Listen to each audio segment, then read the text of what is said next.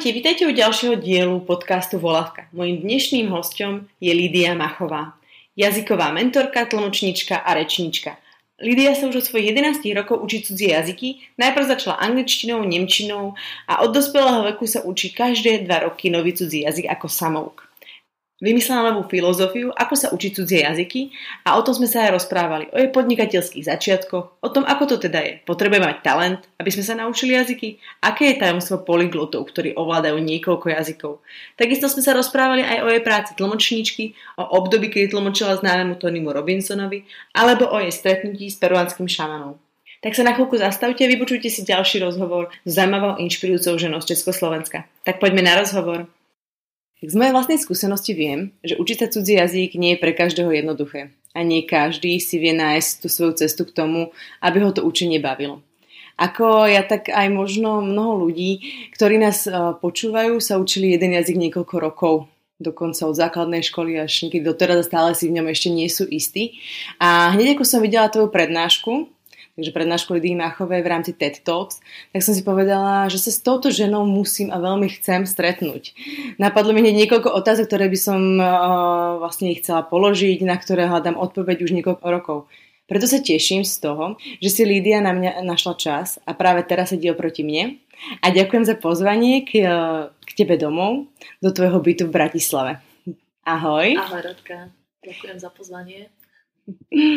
Mojou prvou otázkou je, ako sa vlastne z doučovateľky cudzích jazykov, lektorky v jazykových školách, tlmočníčky, stala jazyková mentorka a podnikateľka s vlastným podnikaním, vlastnou webovou stránkou a programom. Aká bola tvoja cesta? Tak ja som, v podstate vždy ma to lákalo učiť ľudí jazyky. A učila som už od 15 rokov, že som súkromne doučovala mladších spolužiakov, celkom ma to bavilo. Potom som študovala teda tlmočníctvo, takže som sa trošku od toho vzdialila, ale popri tom som naďalej učila. Lenže mňa stále frustrovala jedna vec. Vždy, keď som učila, či už to boli mladší spolužiaci, alebo ľudia v jazykovkách, vo firmách, na univerzite som učila, strašne ma frustrovalo to, že tí moji študenti vlastne nedosahujú veľmi dobré výsledky. A videla som ich, ako chodia na tie kurzy niekoľko rokov ale ten rozdiel medzi tým, ako sa učili, ja neviem, 5 rokov a rok, nebol až taký veľký. Že oni stále ten jazyk nevedeli.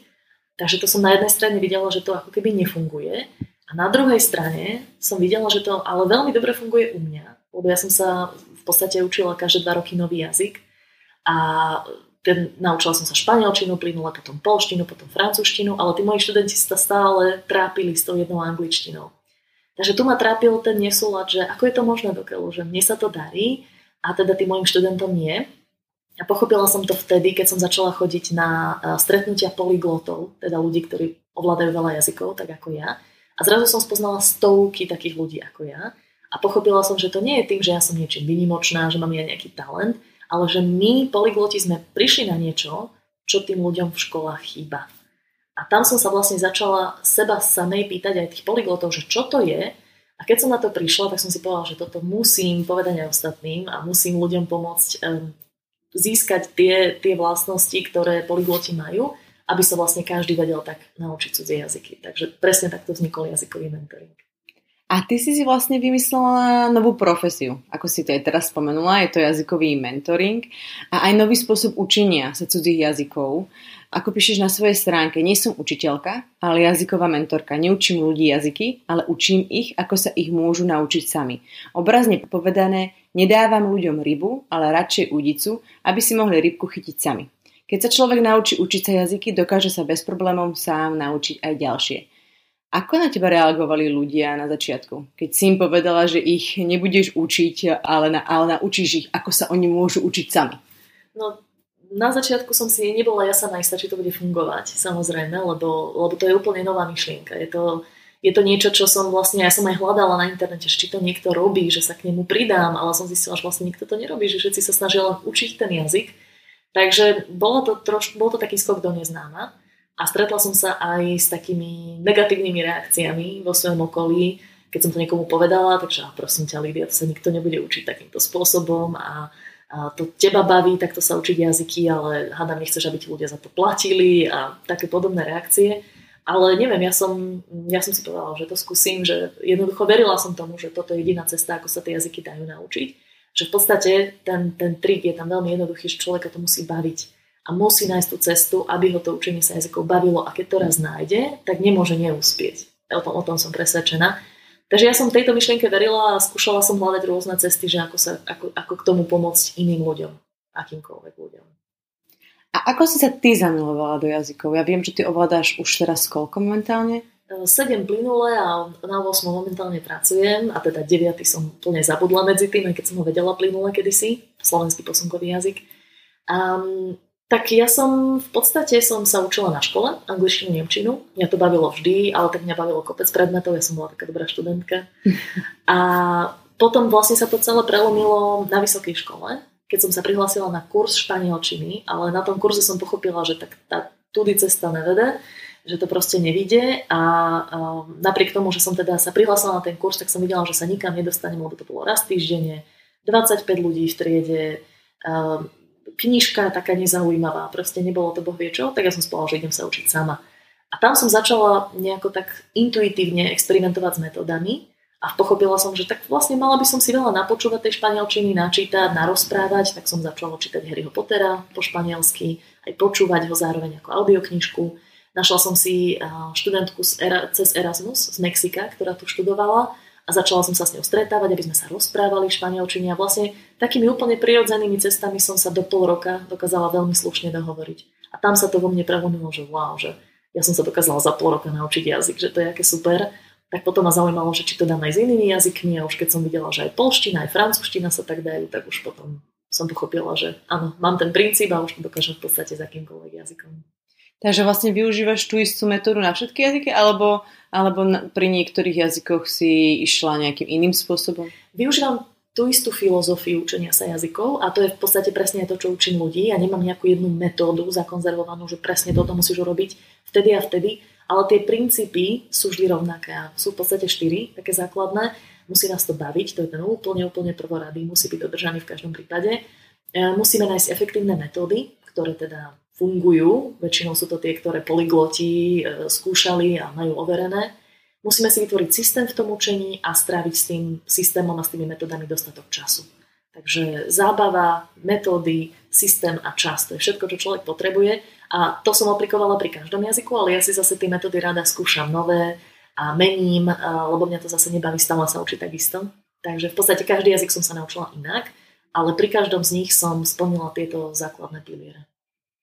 A čo si myslíš o takých výrokoch typu on, ona má hudobný sluch, nie alebo nemusá, budú učiť jazyky lepšie, ako ostatný má talent na jazyky, ide mu to samo.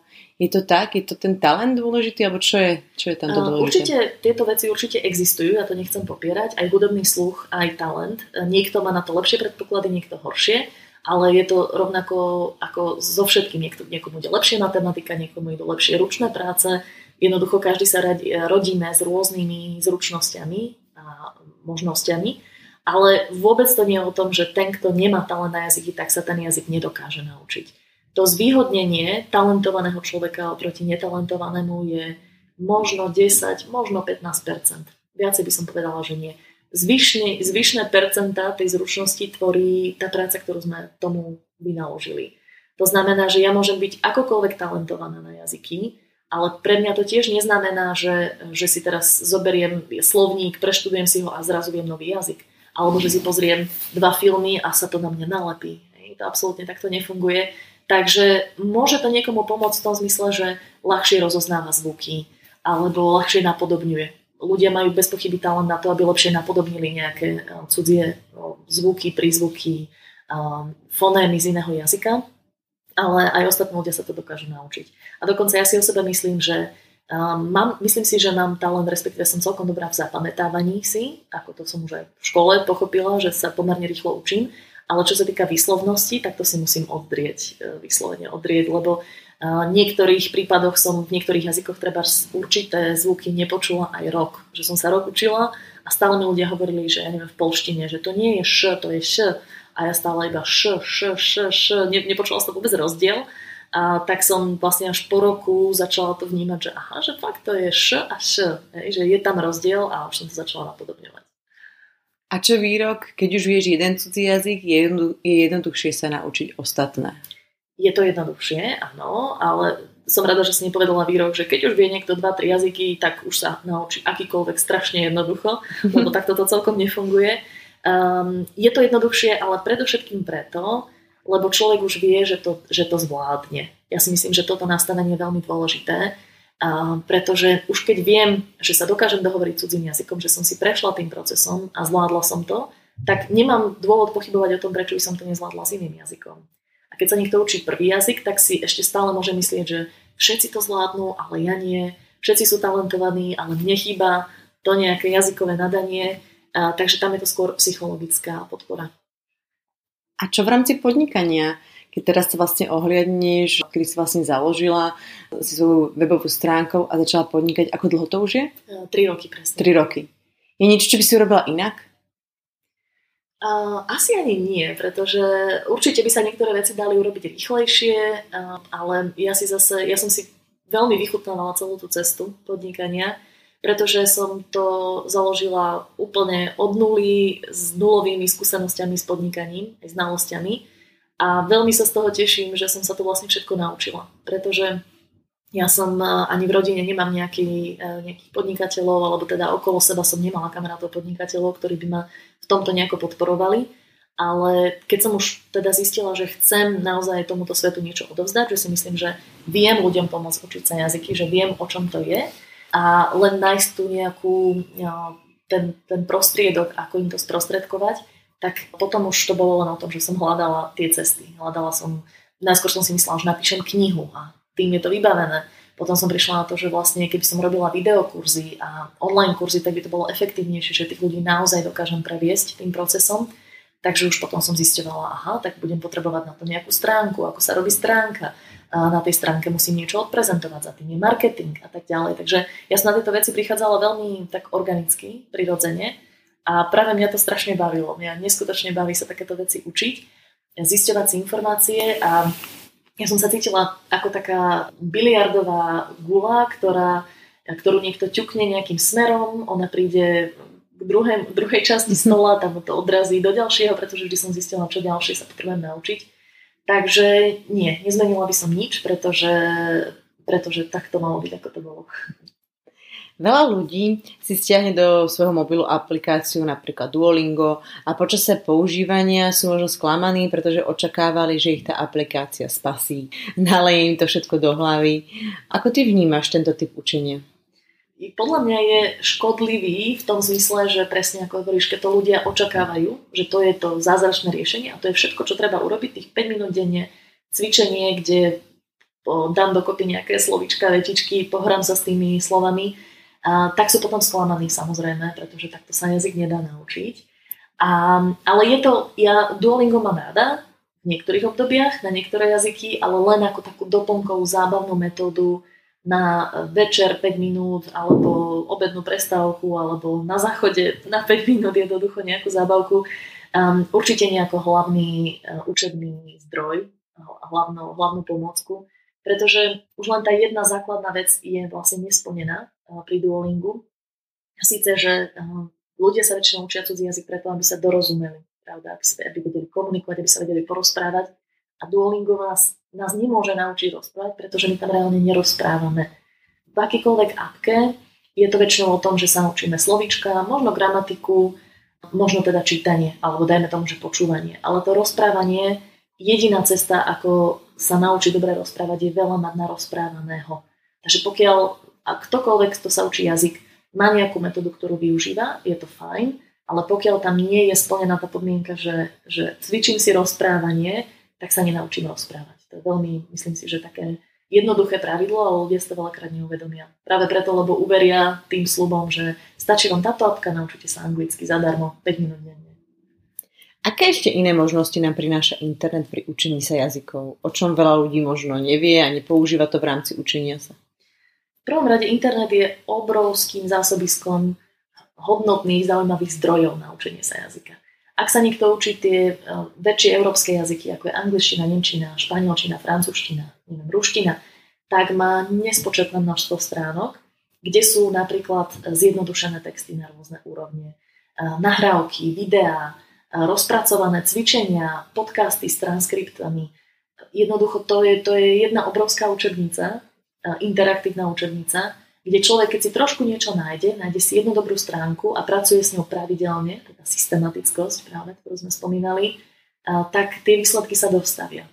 A problém je, že ľudia teda o tom veľakrát nevedia, alebo sú potom úplne zahltení tým kvantom veci, ktoré tam nájdú a nevedia si v tomu robiť žiaden systém. Takže keď sa niekto snaží využiť všetky stránky na učenie sa angličtiny, tak z toho zase nič nebude. Treba si vybrať nejaké dve, tri, s nimi pracovať a systematicky a zase ten čas do toho a aký je tvoj pohľad na rôzne jazykové školy, intenzívne jazykové pobyty, metódy, programy, ako sa naučiť cudzí jazyk, ktoré slúbujú priam zázraky v priebehu niekoľkých týždňov či mesiacov? Jedna z mojich takých uvozovkách obľúbených je učenie sa cudzieho jazyka v hladine alfa napríklad. No, tak neviem, ja som, ja som ešte nestretla nikoho, kto by mi povedal, že ja som sa takouto metodou naučil angličtinu a že by sme sa reálne porozprávali fakt som sa ešte s tým nestretla, takže nemôžem povedať, že to nefunguje, ale naozaj som sa s tým ešte nestretla, že by teda niekto vyslovene to zvládol. Um, ľudia veľakrát chcú tie zázračné riešenia, samozrejme dobre sa to predáva, nie? lebo tak vyzerá to, že to bude úplne bez bolesti, ale ono pri uh, učenie, učenie sa cudzieho jazyka vždy bude o nejakom množstve práce, nejakej mentálnej práce, ktorú musíme vynaložiť a tam nie je otázka, že ako, ako sa naučiť jazyk bez toho, aby som nejakú prácu vynaložil, ale ako spraviť z toho učenia zábavu, aby tá práca nebola drinou. Toto je podľa mňa tá kľúčová otázka a to je presne to, čo sa ja snažím uh, mojim klientom a fanúšikom ponúknuť, aby, aby si z toho urobili zábavu, aby jednoducho si prešli tým procesom s nadšením. Lebo vtedy to nie je, že musím si to odmakať, ale ja sa môžem venovať angličtine vo voľnom čase a mňa to baví. Toto je podľa mňa tá, tá kľúčová vec, ktorá, keď človek e, spraví túto jednoduchú zmenu vo svojom myslení, vo svojom nastavení, tak sa dokáže hoci čo v živote naučiť, pretože e, cieľom naozaj nie je hľadať tie rýchle, skrátkové riešenia, aby sme sa naučili všetko za 5 minút, ale užiť si ten proces. Toto je podľa mňa to rozhodujúce. Takže keď niekto e, ponúka, pýtal si sa teda na tie intenzívne pobyty a tak ďalej, ono určite na škodu to nie je, ale um, ja si napríklad myslím, čo sa týka intenzívnych pobytov v zahraničí, že to je neskutočne drahé. Ja osobne by som teda za to tých tisíce eur nedala. Hlavne preto, že ja si to všetko viem veľmi jednoducho a hlavne bezplatne nasimulovať doma. To znamená, že keď ja chcem sa obklopiť angličtinou, tak mne stačí do mobilu si stiahnuť podcasty v angličtine, namiesto telky si pozrieť originál seriál s anglickými titulkami prečítať si pred spaním knižku, kľudne bilingválnu, aby som tomu rozumela na pravej strane, to mám po slovensky, na ľavej po anglicky a dohodnúť si pravidelnú konverzáciu cez internet s rodinným hovoriacim v angličtine. A pokiaľ za to nechcem platiť, tak ja mu pomôžem so slovenčinou, o mne s angličtinou. Sú na to stránky, je to veľmi, veľmi jednoduché, keď človek vie, kde hľadať. A tým si vytvorím také anglické prostredie, doma, u seba, v Bratislave, v Hornej, Dolnej, to je úplne jedno, stačí prístup k internetu, že ja naozaj nemusím platiť obrovské peniaze za to. A bohužiaľ stretávam sa s ľuďmi, ktorí sú aj veľmi sklamaní z tých pobytov, pretože oni sa vlastne dostanú do zahraničia, ale v podstate sú tam 4 hodiny denne iba v nejakej škole. Učí ich uh, ani nie native speaker, ale nejaký učiteľ, ktorý je tam jednoducho zaplatený uh, z úplne inej krajiny a v podstate sa učia len s učebnicou a možno potom majú hodinku denne na to, aby akože išli von a rozprávali sa s ľuďmi, ale uh, to si myslím, že im až tak nepomôže, pokiaľ nevedia reálne, ako sa rozprávať s tými ľuďmi. Takže um, nezatracujem to ako takú myšlienku, ale myslím si, že sa to dá aj o mnoho jednoduchšie a lacnejšie. Ako ty vnímaš rozdiel medzi prácou uh, vlastne žiaka s jazykovou mentorkou a prácou uh, žiaka s učiteľkou jazykov, respektíve lektorkou buď v jazykovej škole, alebo napríklad učiteľkou na základnej či strednej škole? Uh-huh. Tak to naj, ten najzákladnejší rozdiel je naozaj v tom, že ja tých ľudí neučím jazyk a oni za mnou neprídu s tým, že tak ma ten jazyk nauč. A tým pádom ja viem vlastne ľudí učiť jazyky, ktoré neovládam v mojich online kurzoch sa ľudia bežne učia japončinu, korejčinu, chorváčtinu, finčinu, to je úplne jedno, pretože ja im dávam ten systém, ako sa ten jazyk naučia a pomáham im vytvoriť si ten systém, aby teda na tom pracovali. Prípadne im pomáham nájsť aj určité zdroje. Ja nepotrebujem ten jazyk vidieť, aby som vedela, či ten zdroj bude dobrý alebo nie. A tým pádom oni za mnou neprídu s tým, že no tak mi povedz uh, slovička, ktoré sa mám naučiť. Ukáž mi text, ktorý si mám prečítať. Daj mi video a daj mi naň otázky. Ja vlastne nepracujem s ľuďmi vôbec týmto spôsobom, ale naozaj pomáham im nastaviť si ten systém. Takže zmeniť to mentálne nastavenie, nájsť si tie potrebné zdroje, aby si, aby si ten systém vytvorili a potom im pomáhame, motivujeme ich vlastne k tomu, aby vydržali, pretože to učenie je v podstate len o, tej, o tom udržaní si motivácie, keď už je človek rozhodnutý, že do toho ide. A ako funguje ten proces v zmysle toho, že tým vlastne pomáhaš na nachádzať nejaké tie nástroje? To znamená, že ty sa ich pýtaš, čo ich baví, alebo ako, ako im pomôžeš nájsť tie, tie nástroje pre nich, aby oni sa tak naučili ten jazyk, aby ich viac bavil? Robíme to tak, že my v podstate ľuďom odprezentujeme určitý počet už mnou osvedčených metód, je ich myslím vyše 30. A človek sa najskôr vyberie priority, ktorým sa chce venovať v určitom období. Pri učení sa jazyka je dôležité rozvíjať všetky oblasti, ale nie všetky naraz, pretože potom sme zameraní vlastne na príliš veľa vecí naraz a žiadna z nich sa nerozvíja dostatočne. Takže ja vždy chcem od ľudí, aby si vybrali dve, maximálne tri priority, na ktoré sa zamerajú. Napríklad to bude porozumenie, teda počúvanie, rozprávanie a slovná zásoba. Napríklad ľudia si väčšinou vyberajú tieto tri ako najobľúbenejšie. Prípadne to môže byť ešte čítanie, slovná zásoba, e, to som spomínala, čítanie, výslovnosť a písanie.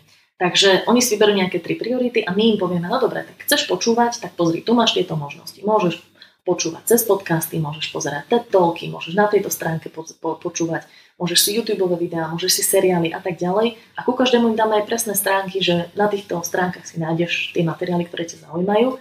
A oni si to vlastne iba pozrú a povedia si, aha, tak, tak ja neviem, ja som človek, čo stále behá s mobilom a veľa, ja neviem, behávam, alebo veľa chodím do práce pešo a mohla by som si tam vypočuť po ceste nejaké veci, tak ja si vyberiem podcasty. Takže oni si vyberú to, čo ich osloví, to, čo im vyhovuje do ich nejakého životného cyklu a potom si vlastne uh, sa tým veciam venujú a my ich kontrolujeme, že či to naozaj robia. Či, sa, či teda si vypočuli, aby, aby na to nezabudli, lebo človek si veľakrát naplánuje uh, ambiciozne nejaké projekty, ale potom sa potom na to pozabudne. Takže my ich potom ťaháme ďalej, aby, aby sa tomu naozaj venovali. Jednou vlastne z tvojich činností je organizovanie stretnutí polyglotov. V roku 2018 uh, si v Bratislave organizovala svetovo najväčšie podujatie pre polyglotov a jazykových nadšencov. Zúčastnilo sa ho až 540 ľudí viac ako 55 krajín. Ako to vyzerá na takom stretnutí? Rozprávate sa, ja neviem, keď každý z vás vie 8 jazykov, 7 jazykov, tak dávate každú vetu v inom jazyku? Alebo... Nie. To praktické. Každý tam má vlastne menovku, na ktorej má vlajočky jazykov, ktoré ovláda. A väčšinou sa je veľká pravdepodobnosť, že keď človek vie 6-8 jazykov, tak medzi nimi určite bude angličtina, nemčina, španielčina, francúzština.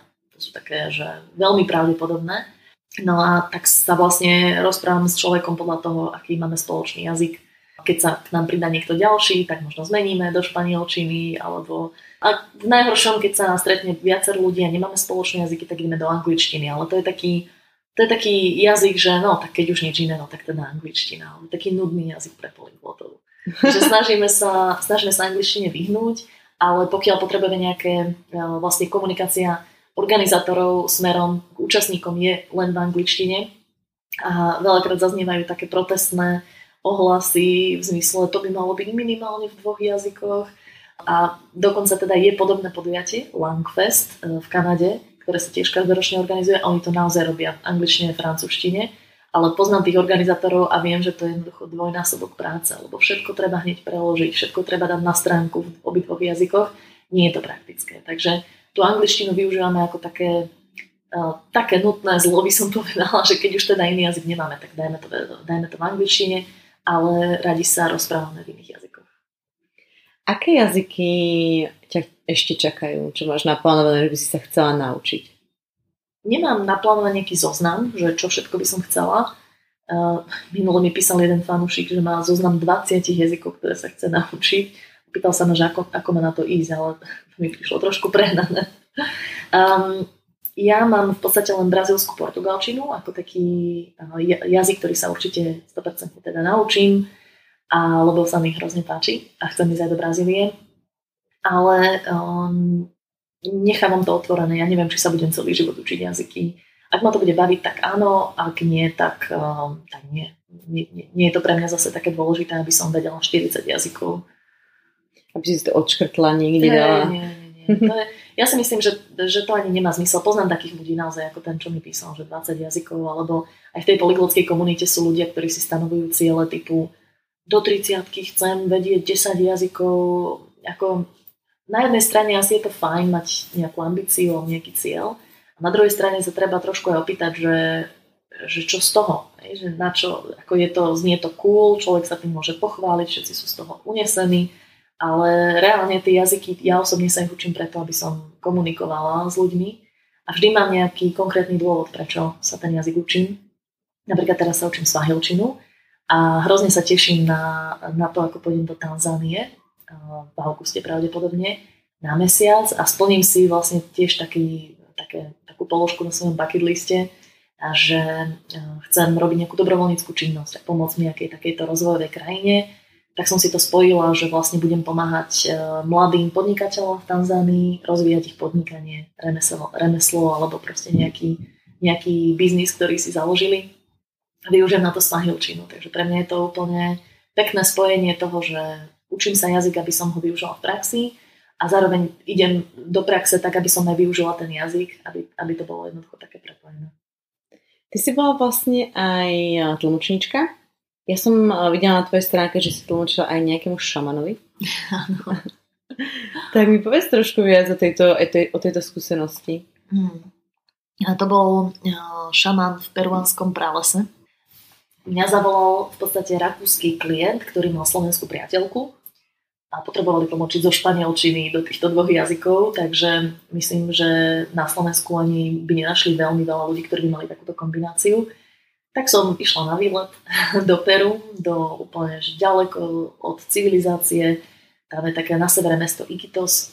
Odtiaľ sme išli po Amazonke ešte, ešte hodinu motorovým členom a stade sme pešo išli do úplne že srdca pralesa, kde mal šaman svoj kemp No a on tam vlastne liečil ľudí uh, takými procesmi liečivými. A neviem, či si počula niekedy o liečivej droge ayahuasca. Nie. A to je mm, rastlina, ktorá je legálna len v troch krajinách na svete a pre veľa ľudí, hlavne takí, ktorí sa um, venujú povedzme nejakému spirituálnemu rozvoju, tak je to taká kráľovská rastlina alebo kráľovská droga, uh, ktorá má na človeka taký veľmi očistný účinok bohužiaľ spojený s takými nepríjemnými príznakmi, pretože človek, keď e, požije nápoj z tej ayahuasky, tak, e, tak zvrácia niekoľko hodín po väčšine. Takže naozaj očistný proces. A, takže my sme tam vlastne boli kvôli ním dvom, že oni, sa, oni chceli si prejsť tým procesom, no a ja som im tlmočila. A máš ešte v rámci vlastne svojej kariéry tlmočničky nejaké takéto zaujímavé, zaujímavé stretnutie, kde si tlmočila tak tých stretnutí bolo veľa zaujímavých. Pre mňa jedno z najzaujímavejších tlmočení bolo pre Tonyho Robinsa. Neviem, či ho poznáš, že je teda jeden z najznámejších svetovo, svetovo najznámejších speakerov a motivačných speakerov. Tlmočila som aj Briana Tracyho, ktorého knižky som predtým čítala, takže on zase napísal tiež rozvojová literatúra, najskôr zjedz žabu, už žiadne výhovorky a podobné knihy. Tlmočila som vlastne aj bývalej prvej dáme, pani Gašparovičovej, takže tých stretnutí bolo, bolo zaujímavých viacero. On, podľa mňa tlmočenie je veľmi zaujímavá profesia. A nechýba ti to, ti to teraz? Taká trošku keby dobrodružnosť a možno to práve odcestovať niekam, tak to sa vráti zase potom nejaký iný projekt. Chýba mi to určitým, určitým spôsobom, pretože vždy prišlo niečo nové, stretávala som kopec ľudí, Dostávala som sa na zaujímavé miesta aj za zavreté dvere rôznych rokovaní, obchodných rokovaní, kde sa točil veľký biznis a tak, také veci, čo bežne asi človek nepočuje. Ale nechyba mi ten stres, ktorý s tým je spojený, pretože ja som v podstate veľa rečnila ako tlmočníčka, ale ja som nikdy nevedela, čo idem povedať. A preto, keď som, keď som vlastne sa stala jazykovou mentorkou, ja som si tú profesiu naozaj našila na seba. Presne to robím, čomu sa chcem venovať a jednou z tých vecí bolo aj rečnenie. Dosť veľa som prednášala, aj prednášam v zahraničí. Ja som si to v podstate strašne vychutnávala na začiatku, že áno, ja idem na pódium, však na to som zvyknutá, áno, mám tu veľa ľudí, tréma jedno s druhým, ale ja viem, čo idem povedať. To bol, to bol taký, e, taká zmena pre mňa, lebo naozaj pri tom konzekutívnom tlmočení, to znamená stojím na podiu vedľa rečníka, on povie niečo a ja mám 3 sekundy na čo, niekedy ani to nie, aby som si premyslela, čo idem povedať a hneď musím, roz, musím rozprávať. Musím to jednak preložiť z toho jazyka, pospomínať si na slovička a tak ďalej a zapamätať si všetky tie údaje v krátkodobej pamäti. Niekedy mám možnosť písať si poznámky, niekedy nie. A, a jednoducho treba to hneď povedať. Treba vtip vedieť povedať. Teraz uvedomiť si, že ten vtip vlastne je vtipný iba Nemcom, ale Slováci ho nepochopia. Takže to sú naozaj stratégie, je to neskutočne náročné. Dá sa to naučiť, študovala som to niekoľko rokov na univerzite, ale ja som si naozaj potom vychutnávala to, že ja si viem pripraviť ten svoj prejav, vyskúšať si ho doma, mám kontrolu nad tým, čo sa deje, čo idem povedať. A v tomto, to, toto mi teda nechýba. To chápem. A v rámci, v rámci týchto tvoj, tejto tvojej práce tlmočenia Máš ty skúsenosť alebo zážitok, ako si hovorila, že si musela hneď prekladať, niekedy si mala 3 sekundy, niekedy 1 sekundu, že si niečo tak preložila, čo by vyznelo inak, ale ako vtip, máš nejakú vtipnú, možno vtipnú, možno bizarnú a možno potom aj nejakú takúto, že tak toto som fakt pokošľala.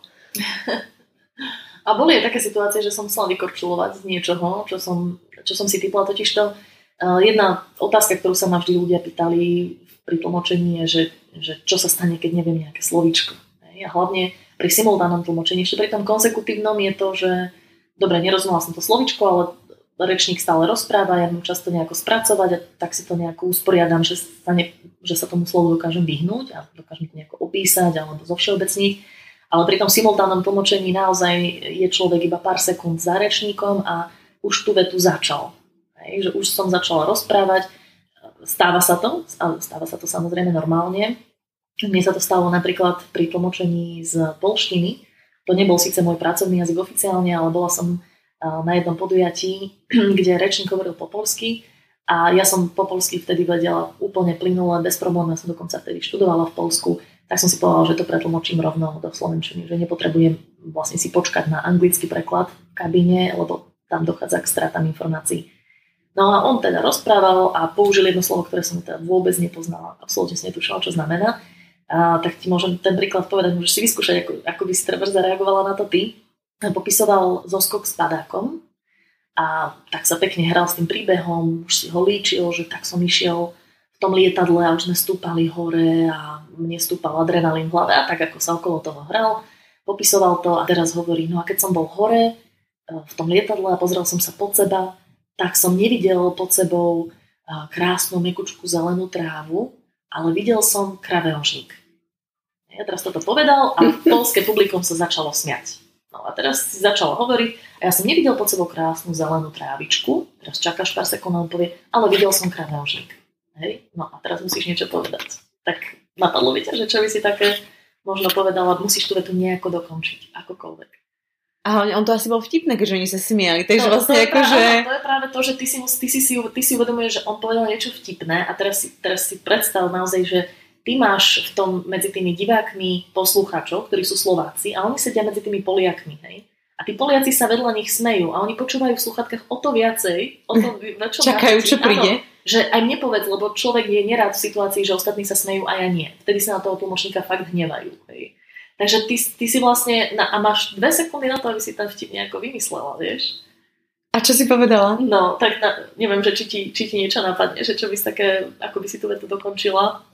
Teraz je akože, nič, nič mi nenapadá, akože na skály alebo niečo, také nevidel ten trávnik. No, Bláto nejaké, nejaké, no, akože farma tam bola, že tam akože do takého toho uh, od prasiatok, že ide spadnúť, alebo je niečo, no, že možno, že keď sa zasmiali. Presne, ideš na to dobré, lebo je to niečo kontrastné s tou jemnou mekučkou trávičkou, že?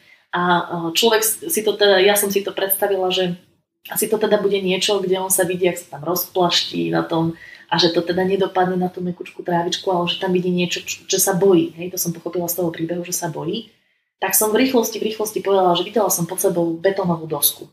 Hej, že, že toto som pod sebou, akože betón. A potom on vlastne pokračoval, pokračoval a e, ja som, keď mal aspoň na dve sekundy dal pauzu, alebo ja neviem, sa napil, alebo niečo, tak som rýchlo, ja som mal pred sebou počítač a som rýchlo do Google hodila kravemžník, obrázky, hej, že nech vidím, čo to je. Vedela som to napísať v polštine a pozerám obrubník. Hej. A hovorím si, aha, tak tesne vedľa. Takže som potom vlastne v, tom, v tej ďalšej časti tlmočenia, ako o tom rozprával, on sa stále okolo toho točil, tak som potom povedala, že a ako som tak pozeral na tú betónovú dosku, ešte najlepšie s obrubníkom v strede, že som tam vlastne ten obrubník akože doplnila. Hej. A toto, toto sú také stratégie, ktoré uh, ten tlmočník jednoducho musí vymyslieť, že chce to neskutočnú kreatívu, neskutočné sústredenie, plné, plné sústredenie na každú sekundu a vtedy sa dá vykorčilovať z toho. Ako si hovorila, vlastne tá práca tlmočníčky potrebuje úplne sústredenie a vy sa nejako striedate? Je vlastne tá doba, kedy si tam, alebo dve hodiny v kuse? Že, že aká je tá doba? Ja, áno, je to, je to, sú to asi 15 minútové úseky a vždy pri simultánom tlmočení sú minimálne dvaja tlmočníci. Funguje to tak, že ten jeden tlmočí, ten druhý iba počúva jedným uchom, aby bol pripravený pomôcť a potom si dajú signál, že ideme sa meniť, tak ten druhý sa sústredí a vlastne prehodia si mikrofón a on pokračuje. Ty si hovorila, že sa cítiš vlastne na tom pódiu uh, dobre, ako rečnička, že je to pre teba také prirodzené, máš to rada, rada rečníš, rada odovzdávaš tie svoje skúsenosti. Povedz mi niečo bližšie o TED Talks, ktoré skonal v New Yorku. Ako ťa oslovili, ako sa tam dostala, pretože to je ako veľmi zaujímavé. Ja som videla to video a ja som vlastne až na konci si hovorila, že to je nejaké slovenské meno. Že som vlastne vôbec ako nevedela, že, že, že si Slovenka, až vlastne ku koncu mi tak došlo, že Lídia Machová. Tak mi povedz o tomto trošku viac. Mm-hmm. Tak prišlo to ako blesk z čistého neba. Zaskočilo, alebo teda prekvapilo ma to v oktobri, 1. oktobra mi prišiel e-mail, že, že kde by mi mohli pozvať oficiálnu pozvanku na, na podujatie TED ako rečníčka. Ja som proste to pozerala, že čo, že neverím lebo to je naozaj neskutočne prestížná konferencia. Pokiaľ viem, tak uh, žiadni Česi ani Slováci zatiaľ na nej nerečnili. Prebehli sme si teda databázu tých rečníkov, oficiálne štatistiky nemám, ale žiadne české ani slovenské mená sme tam nenašli.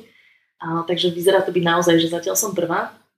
No a je to, v podstate oslovujú profesionálov vo svojej oblasti a viem, že keď vo svete niekto je, že rečník konferencie TED, tak to je taký a, tak, také, taká pečiatka kvality, že toto je človek, ktorý teda má čo povedať. A, v podstate to je, to je celá tá myšlienka TEDu.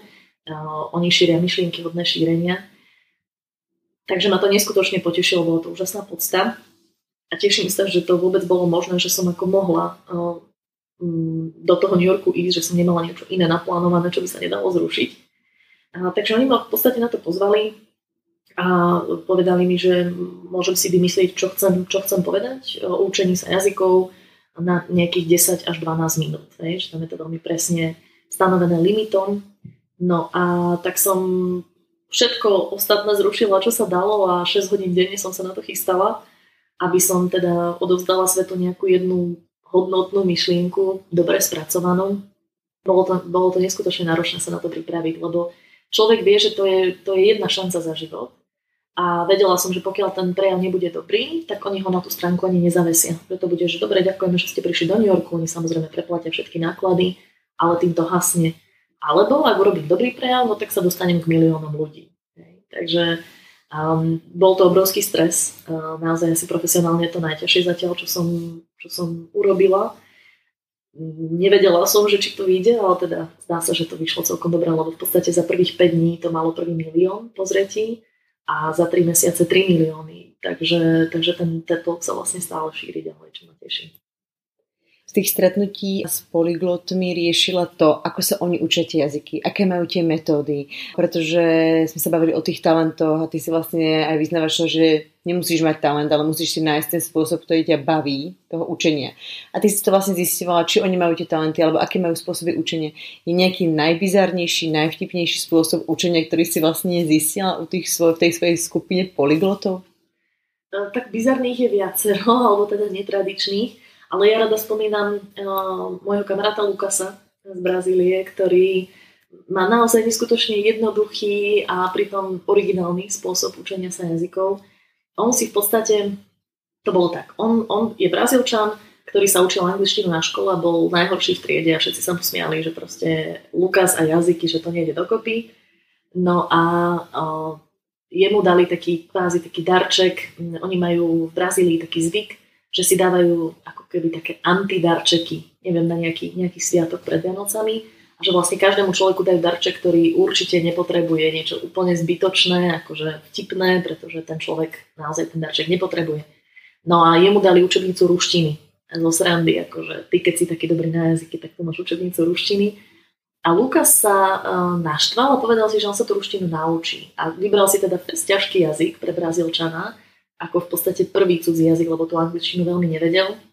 Tak sa začal učiť ruštinu z tej učebnice a zistil, že on by vlastne chcel vidieť, ako vyzerajú také normálne konverzácie Rusov, akože také originál rozhovory, tak si na Skype pridal medzi kamarátov úplne náhodných ľudí, asi 100, ktoré, ktorí mali proste ruské znejúce mená. Ako len tak si ich pridal, že medzi kamošov niektorí ho odmietli, niektorí ho prijali. Keď ho prijali, tak on si vlastne pozrel, ktorí z nich sú, majú zelenú guličku, ktorí sú online. Teraz si otvoril chat je s jedným z nich, na, otvoril si Google Translator a do translatora napísal ahoj po portugalsky a mu to vyhodilo teda, že priviet po rusky, tak to skopíroval, hodil to do toho chatu. No a ten Rus mu odpísal, že priviet, jak dela, ahoj, ako sa máš. Tak Luka si to zobral pekne do translatora, preložil si, aby vedel, že čo sa hovorí. A teraz e, to skopíroval a vlastne otvoril druhý chat s iným človekom a tomu tam vložil, že privietka Dela, ahoj, ako sa máš? A ten človek mu na to odpísal Lukasovi, hej, že hm, charašo, a u tebia, hej, dobre, a ty? Tak on mu to skopíroval a pekne to hodil do četu s tým prvým človekom. A, a to, čo odpísal on, zase hodil tomu druhému. A medzi tým si to uh, skúmal v Google Translatore, aby vedel, o čom sa bavia.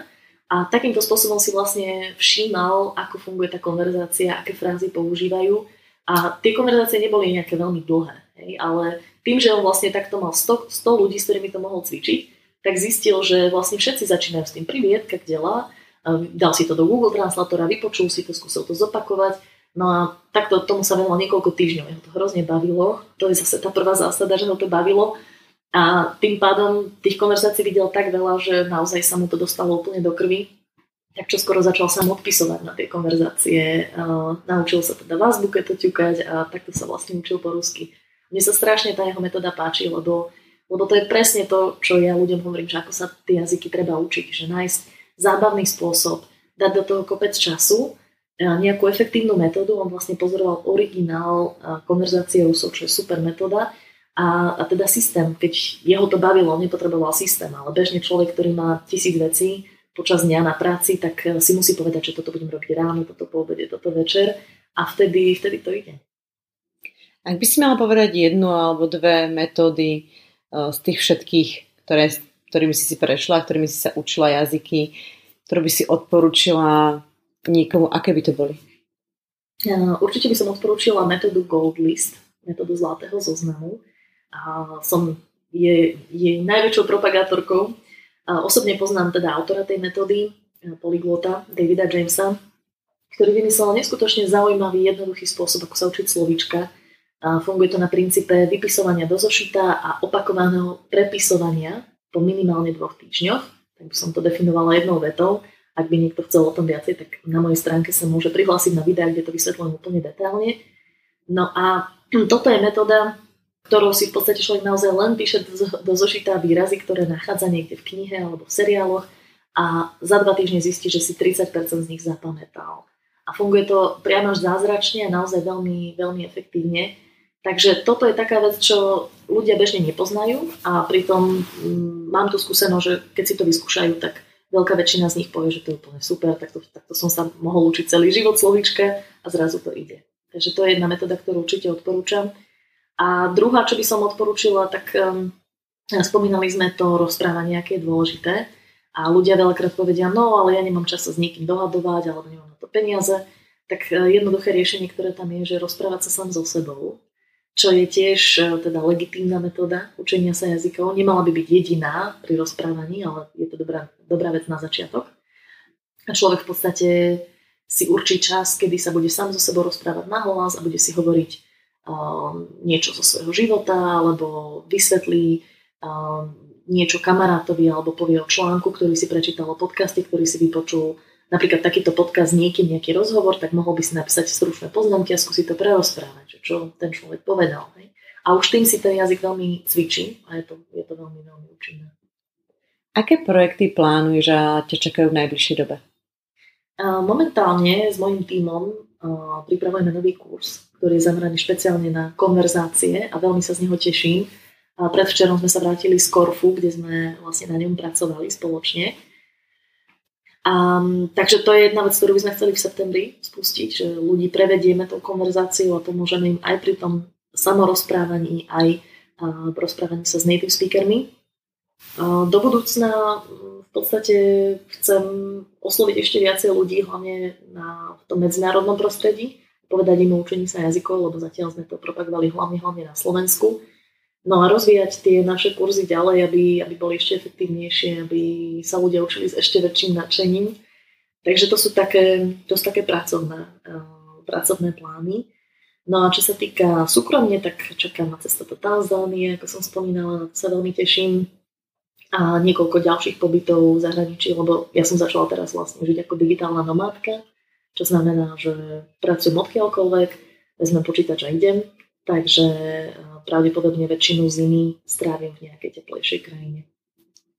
Tak ja ti držím palce, máš krásnu vlastne misiu a poslanie si vybrala, ktorá sa mi veľmi páči. Ja len tak ďalej, aby veľa, aby veľa ľudí sa o tebe dozvedelo a nech si šťastná a spokojná. Ďakujem, Radka, ďakujem pekne za rozhovor. A ja ďakujem.